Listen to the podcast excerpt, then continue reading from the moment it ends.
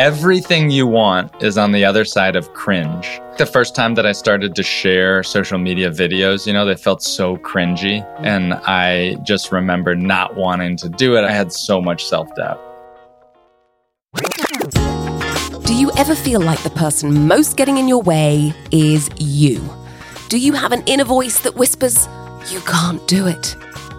Welcome to Tiger Therapy. My name's Pippa Woodhead, and I am no therapist, but I know firsthand that the big bad wolves of career dreams are self doubt and limiting beliefs. For the past few years, I've been interviewing business leaders about work, and I have felt like an imposter for, well, a lot of these conversations. Each week, I'll be speaking to someone brilliant who's achieved success on their own terms. Join me as we hear about their life, their career journey, and find out what role, if any, self doubt and limiting beliefs have played a part in their story. I don't know about you, but I'm sick of holding myself back. A key thing I'm learning is no matter where you come from, you get to choose your mindset. So lay back on the Tiger Therapy couch and let's meet today's guest. My guest today is an entrepreneur, author, and I guess, professional party thrower? If you've listened to this podcast before, then you may know that I end each episode asking my guest if they can nominate someone to come on this podcast, someone they think would have a really interesting perspective on self doubt and limiting beliefs. My first ever guest on Tiger Therapy was best selling author and world famous productivity expert Nir Eyal, and Nir suggested Nick Gray, today's guest. Here's what Nir had to say. A good friend of mine who wrote a fantastic book called The Two Hour Cocktail Party. It deals with such an important issue. It deals with this loneliness epidemic that we see, that people are increasingly saying they have fewer friends. We know that this is a, a huge problem. And what Nick has done is he's researched how to reconnect with people by having these easy to throw cocktail parties. And he gives you a, a recipe guide for how to do that. In addition to writing a book and growing a business out of throwing fabulous cocktail parties, a few years ago, Nick started a company called Museum Hack after he spent his life thinking he hated museums and then suddenly fell in love with them. He grew Museum Hack into a multi million dollar business, and it also landed a spot in the Inc. 5000 list as one of the fastest growing private companies in America. I had such a fun conversation with Nick. I really hope you enjoy listening. Okay, Nick, museum hack. Can you take us into your life at this moment where you were like, I'm going to start a museum tour company? It's funny because I never thought that I would make it a business. It was just a hobby. And it was something that I did for fun, for free, for my friends. And I think that's why it was a little bit successful that I didn't have any museum background. I didn't have anything like that. And I did it purely to make something that I'd be so proud of that I would want all my friends to come and enjoy and experience. When I made it into a business, though, it was because it was just, I needed to hire people to help me out. And it was a little bit more than I could manage. So that for me was like the moment when it turned into a business. So it became so popular, you needed to hire people. I think so. I needed to grow to reach more people. And it's just, it's a tour business. It's a services business, right? It's not software that could easily scale. It was a services business. And that's when I knew like I'm holding it back. Mm. You know, one thing that you said in your TED talk in relation to Museum Hack that I just wanted to tell you that I thought was brilliant and also let you know I'm going to steal it and pass this line off as my own. You said today's audiences have to be entertained before they can be educated. I think this is true of so many things, not just museums. It's really relevant for my work too. It's true, right? People today, you have to get their hook. Have you been doing short form video at all? I worked with this firm and oh my, they really get me into the mindset of what is your hook, your hook, your hook. Yeah. What's that three second soundbite? Maybe even one and a half second to get people to stop scrolling. Mm-hmm. And so that is the idea, right? We have to capture them. We have to engage them. And then you can do a little bit of education. Yeah. You know, I read something the other day. It was something that Chris Anderson, founder of TED, had said. And that was that being unable to tell stories is a huge career and business opportunity cost for entrepreneurs, founders, and business leaders. And we see it on podcasts at Tigerhall all the time. If people come and they share a load of theory, they're going to lose the listeners so fast. Sometimes that happens with me when I'm speaking. By the way, a ultimate pro tip. I've gotten to attend a lot of conferences and I'm surprised. I go to so many conferences how few speakers ask for feedback. Hmm. That there is such an opportunity to get amazing feedback from other speakers. And some of the best advice I've ever gotten is from the other speakers. Some of the best advice on being a better speaker is when I'm at these conferences and I tell people, Hey, I'm still working on my talk. Like, do you mind? You're here. You have to listen to this. You're at the conference. We just write notes, anything that I could kind of punch up my own story or make it a little better on. And I've gotten some really, really good tips on that. But one thing that somebody told me recently was he said, Oh my God, amazing talk, but you do get mired down in the details a little bit on how to host events and you get into the logistics and you could do a little bit better to add some stories or funny blips at those moments. Mm. Good feedback. Yeah. So if you had to give someone one pro tip for speaking, apart from keeping it simple, what would it be? When I gave my first TEDx talk, which was so funny, by the way, when I gave that, I was so nervous beforehand. I think I was having what I now would identify as like a panic attack or like anxiety Gosh. beforehand. And I was just like freaking out. Thankfully, one of my museum guides was there with me and was like, okay, let's just meditate and let's just like chill, take some deep breaths. But I think I gave a good talk. And the reason I did was because I had practiced this and given it so many times. And so I often tell people that if you're giving a talk and that's the first time that you've run through your slides, you're doing something wrong. You need to be giving this to your friends, your family, your neighbors so much that they're like, okay, enough with your talk. This is the third time we've seen it. Like, no more, please. And so that that's something that I think not enough people do is practice amongst groups of people to give their talks. Was that the TEDx talk when you talked about Museum Hack? Yes. Yes. God, you couldn't tell. Oh, you did it. You did an awesome job. Thank you. Thank you very much. I was nervous beforehand. It was a big, big stadium.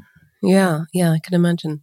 So, one thing I wanted to ask you with regard to you turning Museum Hack into a business that ultimately did very well is that entrepreneurship can be a path that is fraught with self doubt, right? Was this something that came up a lot?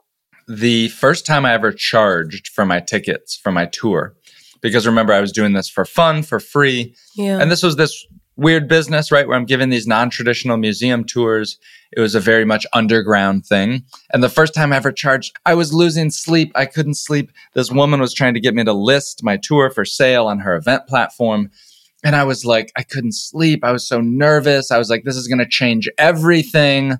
Literally, it was a whole week for me of just wrestling with it. And then the funny thing is that when I actually charged for the tours, we had less cancellations. People took me way more seriously. They appreciated and respected the experience so much more.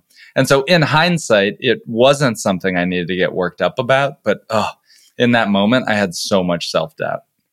Gosh, I mean, it's such a dream for so many people to start a company based on a passion and then within a few short years sell it for seven figures. Like it's literally the dream. Could you talk to us about this time when you're getting to the point where you're selling it and the thought process behind selling it? This was a business that I loved and was a part of me, right? It was the majority of my adult life almost. And I never thought I would sell it, but I sold it in a weird way to the then CEO and marketing director. And they came to me with an offer to basically buy me out of my own business. I had 100% of it. So it was a very strange idea to sell some of it.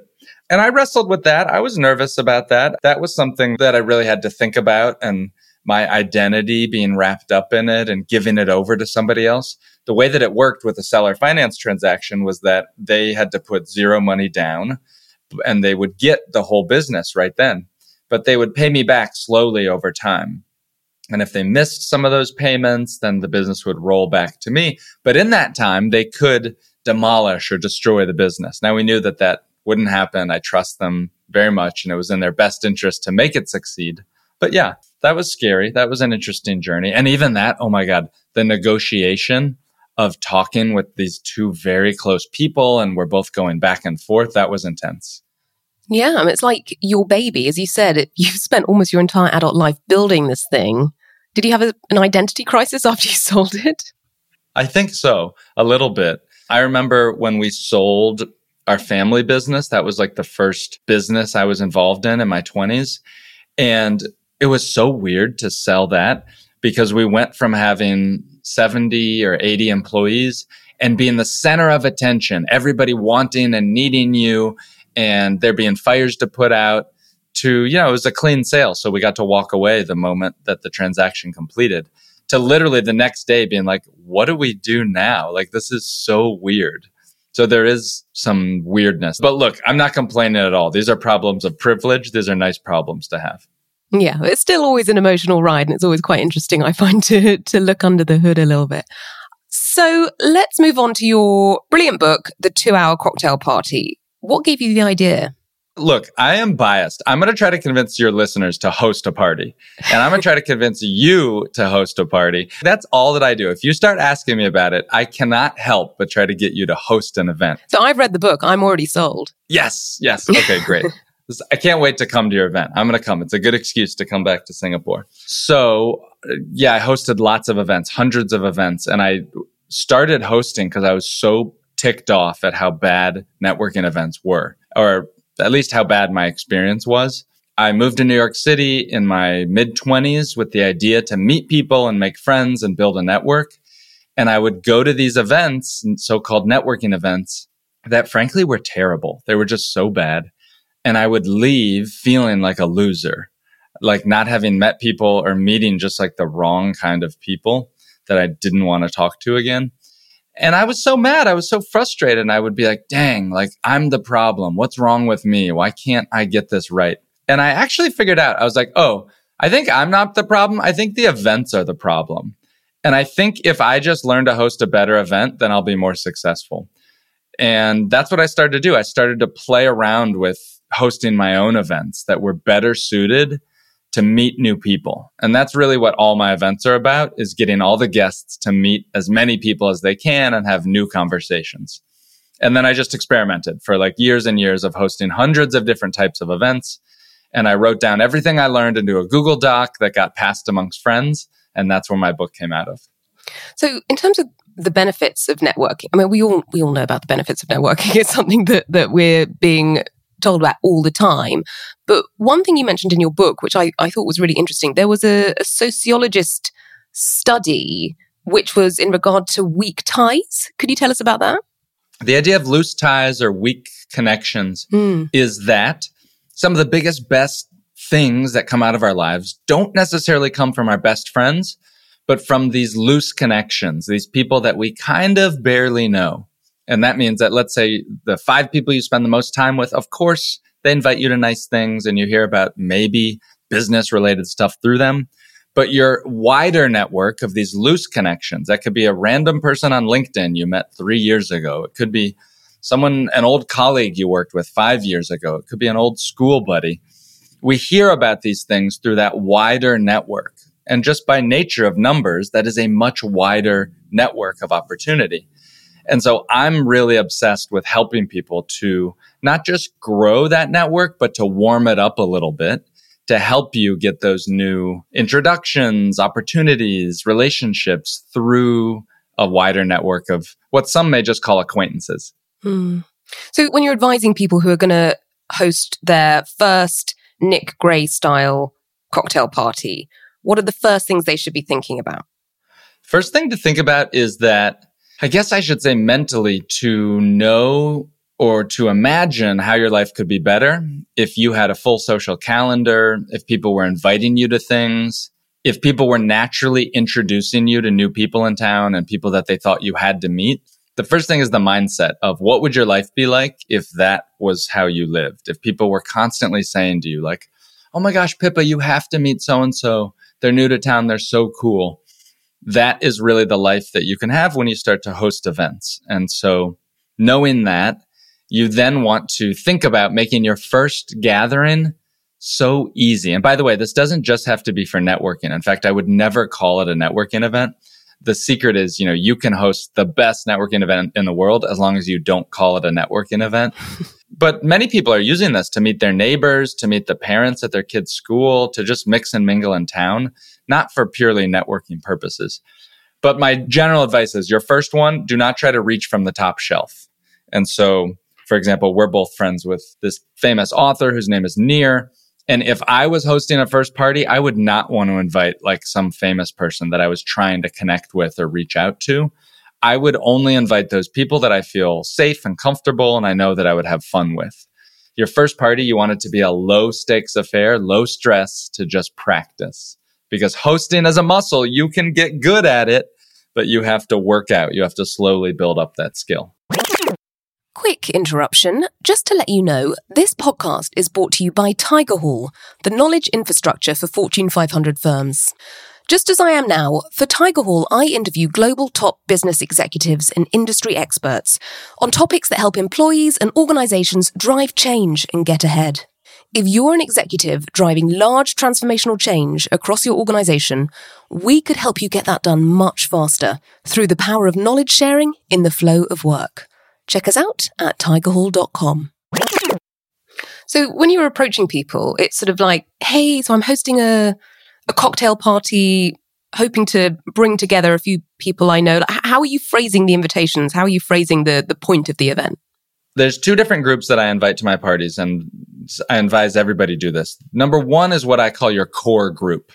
And your core group are your close friends, your neighbors, maybe people you work with. They're people that you know and have a relationship already. And you need five of those people to say yes to your date and time. So the way that I message to them is different from the other people. So for my core group, I would send them a text message or a DM or a, a WhatsApp and I would say, Hey, I'm thinking about hosting a happy hour on February 12th from 6 to 8 p.m. If I do it, would you come? And I'm specifically asking them. I'm not being afraid to be direct to say, if I do it, would you come? Because I want to get five of them to say yes.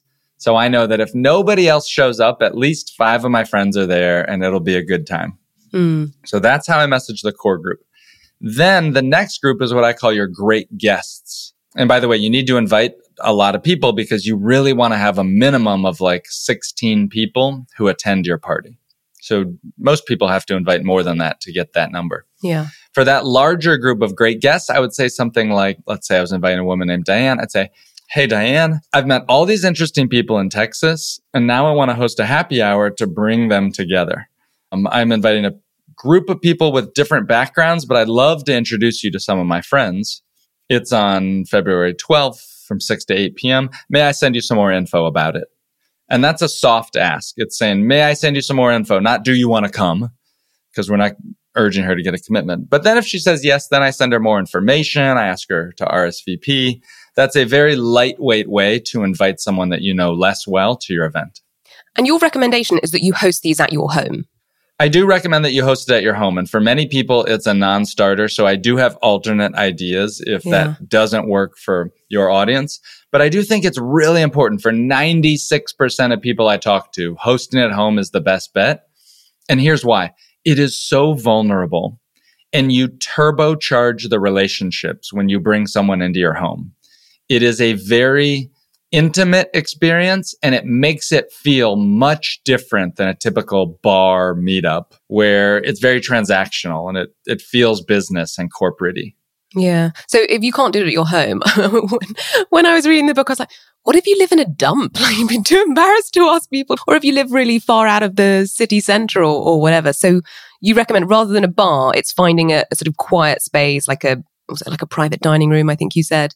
Well, the number one thing I recommend these days right now is a hotel lobby bar. Hmm, hotel oh, lobby good. bars do tend to work. They're much more quieter. They're much larger. They're much less trafficked often, and they're very receptive to a group of individuals sort of showing up like this. You don't have to message in advance or rent it out or anything. You can just hang out and show up. That being said, I love to talk to my readers. I've talked to hundreds of people who have read my book. And this one woman, her name is Gina. She lived in New Jersey. She said, Look, I present myself online as this super successful entrepreneur. But the reality is, is right now I'm between houses and I'm in like a two bedroom apartment. And it's like not exactly how I want to present myself to this network. So I don't want to host it at home. Yeah. And I'm not going to host it at home. And I talked to her a little bit about this and we talked some more and we learned what some of her limiting beliefs were. And afterwards, she did host it at home and she said, you were absolutely right. Nobody came into my house and said, Oh, this house is so small, this, that, or the other. She said, they actually respected me more for being a leader, for gathering people, for inviting them into the home. And now she's built this incredible network of other female entrepreneurs. She gets recognized when she goes to the grocery store. And that's because she had the courage to host at home, which you'd actually be shocked at how little it matters the size, the location, things like that. I hear that a lot, by the way. Oh, I live 45 minutes away. I don't know if anybody would come. Mm. I, you will be shocked at how much people want to gather right now. They are very receptive to these gathering friendly invitations. Yeah. So you, you just mentioned limiting beliefs. And, you know, I have an ir- irrational fear. Whenever I host a party, I'm sitting there watching the clock thinking, oh my God, no one's going to come. I'm going to be sitting here like a loser with my party hat on. Do you come across that a lot? It is the number one fear of a new mm. host is that nobody will show up. Or even worse than that, that only like three people will show up and then it's like terribly awkward, right? Because if nobody shows up, you'd be like, oh, it was amazing. you could lie about it. But if three people, then you're like, oh, dang it. Yeah, yeah. So I hear that a lot. And it's why so much of my work and my book is about guaranteeing that you're going to do your party and people are going to show up. In fact, I, from hosting, I think we've helped 420 people so far host their first party ever. And of those 420, maybe three of them have had like not enough people show up. And by the way, that usually comes when you're inviting a bunch of couples. Because what I find is that say that you host a party, you're like, okay, he said 15, I'll do 14. That's seven couples. The thing is, if two of the couples cancel, it's not just one person doesn't come. If, if one of the couple can't come, then both of them won't come. And so now she dropped from 14 all the way down to like 10. And the energy is so different at mm-hmm. 10 than at like 15. Generally, I tell people you want to have 15 to 22 people is the right number. But still, you were asking, what if nobody shows up, right? And that's because a lot of people do this like spray and pray thing where they don't really collect RSVPs. Mm. Maybe you send mm. out a WhatsApp or a Telegram. You're like, hey, I'm doing this at this time. But we know that by collecting RSVPs, by sending reminder messages, those are the things that you have to do to remove any ambiguity of who's actually going to show up. Yeah, that's a good point.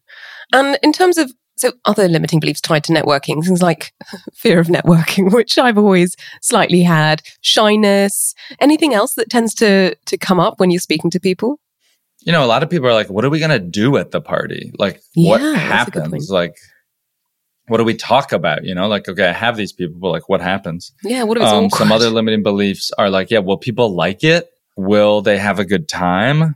Or one of the things is my party is all about two hours. And so they're like, how can I kick people out? Like, can I actually get people to leave my house? That seems so rude. Yeah. And then the last one is that I also don't really let people do food at the party. You could do basic snacks, mm-hmm. but so many people come from these cultures where they're like, what? I, I'm going to invite somebody to my home and not feed them. I can't imagine that. Like if they're coming to mm. my house, I have to feed them dinner. So those are a lot of limiting beliefs I hear. Yeah.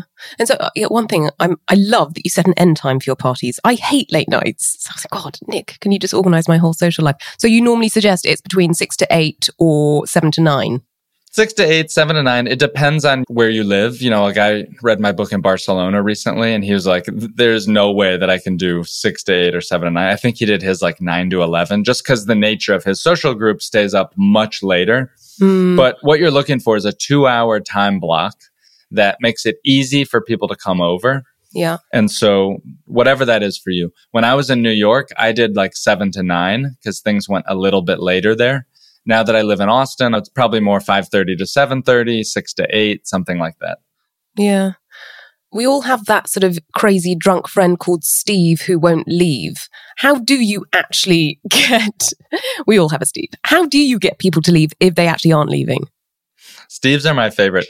By the way, people drink so much less at these parties than you would think. We tend to drink at social events or sporting events or other things when it's loud, when we're bored, and when we really can't have engaging conversations. Mm. One of the biggest things I hear from people who read my book, they say, Oh, I bought too much alcohol. Mm. They said, Oh, I, hardly anybody even drank really.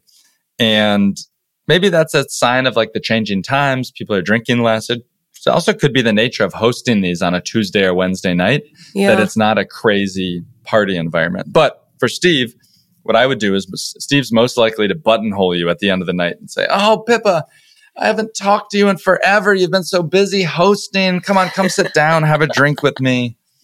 Let's hang out. We got to catch up. Perfect time. All your friends are leaving. And in those moments, what I tell people, I say, Oh my God, you got to make Steve feel seen and you can't just brush them off. So what I would say is like, Steve, I haven't seen you in forever. I would love to catch up. I'm trying to stay like on my goals and my schedule. So I got to wrap up tonight, but can I call you tomorrow?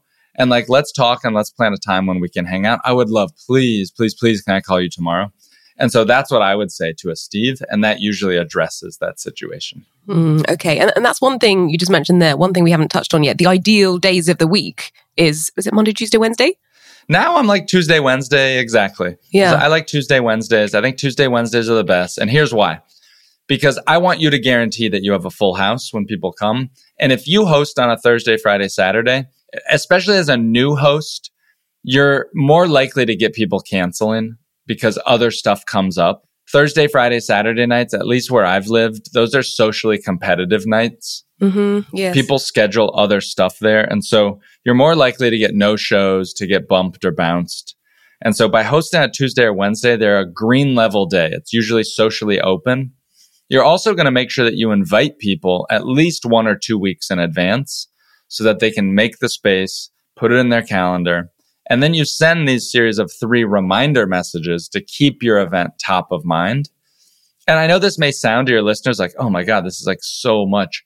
But when you do these little things, it will show that you take this seriously. And I promise you, people will actually respect you way more and they'll thank you for ending the party like on time. Be like, oh my God, that was great. Thank you so much. Do you literally, do you, like, do you turn the music down? I do. I do. Do? I turn the lights up. I turn the music down. okay. 15 minutes before, I make a little last call. Now, I, as Mm. I host more, I've gotten a little more flexible of not exactly kicking everybody out right at two hours. But I will say something for those who need to go and they love this so much. I'll say, Hey, everybody, the party's scheduled to end. I want to thank you so much for coming. If you have to bounce immediately, thank you so much for coming. We'll hang out here and maybe have one last drink, but I'll start to wrap up in 15 more minutes. So I'll let people wind down. I'm not as boot them out. But what I'm trying to teach people through my book and my party method is that you may be operating on these limiting beliefs in hosting right now that are holding you back. And what I hear from people is they're like, Oh, I love to host. I host all the time. And I ask, I'm like, Oh, really? When did you host? Like, Oh, last year is when I hosted. I was like, Well, why don't you host more often? They say, Oh, it's so much work. I'm busy. It's hard to clean up. And so I've tried to really give like the minimum viable party. What's the Mm. most basic gathering that you could do to break through some of those limiting beliefs? Do you set, Nick, do you set a budget for each event? Because it feels like this could get quite expensive. I think that you can host an event like this for under a hundred US dollars. And the supplies that you need are very limited. We don't do any decorations. We don't serve dinner. You need a basic amount of drinks for like a do it yourself self serve bar. Mm-hmm. And that may be a little bit of upfront cost to buy some bottles of bourbon or whatever you and your friends might enjoy. Yeah. But I've hosted events really where I've spent less than $30 on just some snacks and some seltzers and waters and a little bit of alcohol. You can do it. It's not expensive. Okay. So I had some questions. They were kind of like quick fire questions for the perfect two hour cocktail party. We've actually, we've covered a lot of them. The two questions that we haven't really covered is, okay, what music should you play? Um, I have a whole list of playlists that I like, but Mm. here's the general theory. You want to play music that is upbeat. You don't want to build a playlist ahead of time. Oh my God, please do not waste your time building a playlist ahead of time. Just play like the Beach Boys channel or something upbeat. There's a thing I'll include in my show notes, which is a couple playlists that have been built by some of my readers for hosting their parties. But in general, you don't want your music too loud. It's just to fill the space. You simply want the music to make your space come alive, have a little bit of background noise. But please, the purpose, the focus is the people and the conversations. Yeah. And so you're calling this a cocktail party. What drinks do you serve? You can call it a cocktail party, a happy hour, you call it a meetup, whatever you want to call it. But Mm, I've found that a cocktail party is the easiest thing for people to understand that this is a lightweight social gathering yeah. where you'll meet a lot of new people and it's pretty low stakes, low commitment. What drinks do you serve? It's usually a self-serve bar. Now, some people who love drinks will pre-mix drinks and they'll pre-batch stuff and they'll serve that. But I'll oftentimes just have a self-serve bar. So I'll have things in cans, things that people can mix, some ice, some mixers. Most of my friends these days, though, they just drink like flavored water, I swear. okay, I'm so excited to host my first party. I'm building a guest list in my head as we speak. I'll let you know. That's the way to do it. Here's the reality. You should be going through your life collecting all the interesting people that you meet. Mm. And these events serve as a way for you to kind of add value to them and to touch base. Yeah. Many of us go through life and we meet somebody interesting at a party or the grocery or a yoga class or something. And then what? Like, mm. so what? Like when you just hope maybe you'll bump into them again? What if instead you said, Hey, every couple months I host a little happy hour with all the interesting people I meet in town. Can I send you the info? I think I've asked that question to thousands of people and I've maybe heard no like twice. Oh, wow. Okay. So the fear of rejection, people should get over that because people love to be invited. Exactly. Everybody wants to be invited to a party. And note that what you're asking is, can I send you the info? Not, do you want to come over to my house exactly at this time, right? You're saying, oh, can I send you the info? Mm-hmm. And then you'll build the RSVP to make the event look inviting and fun and like there's going to be other people there. Okay, Nick. So we've discussed some sort of self doubt and limiting beliefs in regard to some of the things you've done already. Do you have any stories you can share? Any other things that we haven't touched on about your self doubt and limiting beliefs? I'm hosting an event on Thursday that's going to be a six hour event during the daytime. So I'm hosting mm. six hours from 11 a.m. to 5 p.m. And then the next day or the next week, I'm hosting a two day event that'll be what that first one is like eight hours the first day, the next day 12 hours. So that'll be 20 hours. So one self doubt that I have is, you know, from the guy who knows everything about a two hour event, will I be able to host a 20 hour event? Mm. And I'm pretty nervous about that. I mean, I'm, ex- I'm excited. I'm very excited. But for me, that's, that's kind of where my growth is these days. Mm. Any other things you wanted to bring up here? I think the first time that I started to share social media videos, you know, they felt so cringy. Mm. And I just remember not wanting to do it. I was like, oh, I don't know about this. And working through that eventually, it just, it, it takes time. It's just reps. You got to get in the reps. Mm, that's kind of where I am now. I just feel like I look like such an idiot. Everything you want is on the other side of cringe. This guy said that to me once, and I love that quote. So maybe one thing that we can discuss in this portion of the conversation is that one of the reasons you started hosting cocktail parties, what was interesting about you is that you, in your book, described yourself as being quite socially awkward. You would walk into a room full of strangers and you found that really scary. Your heart would race. You'd, you'd stutter.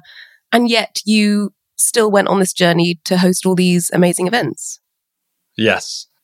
What about it? I mean, it's a real sort of fear to get over. You were really facing your fear, right? Yeah. I think that starting in my own home made me feel more comfortable. Starting by inviting my friends made me feel more comfortable. I mean, the first event I ever hosted in New York was for my birthday. And I hosted it in like the, a Saturday afternoon or something. And I started with that idea of a core group, right? Having people there that I felt comfortable with. By the way, if anybody's hosting something for your birthday, I am so red pilled that you can only host your birthday on the actual day of your birthday. I think that people who host their birthday parties on their non actual birthday, that that is such a faker move. You have to do it on your actual birthday. That's the move. okay, noted. Noted. Okay, Nick, I'm I'm asking everyone the same wrap up question, and that is can you nominate or suggest someone to come on this podcast? Either someone with an amazing growth story, or it could also be someone aspirational who you'd love to see on this podcast. There's a guy whose name is Paul Millerd. He wrote a book. He's it's very popular. His book is like blowing up right now.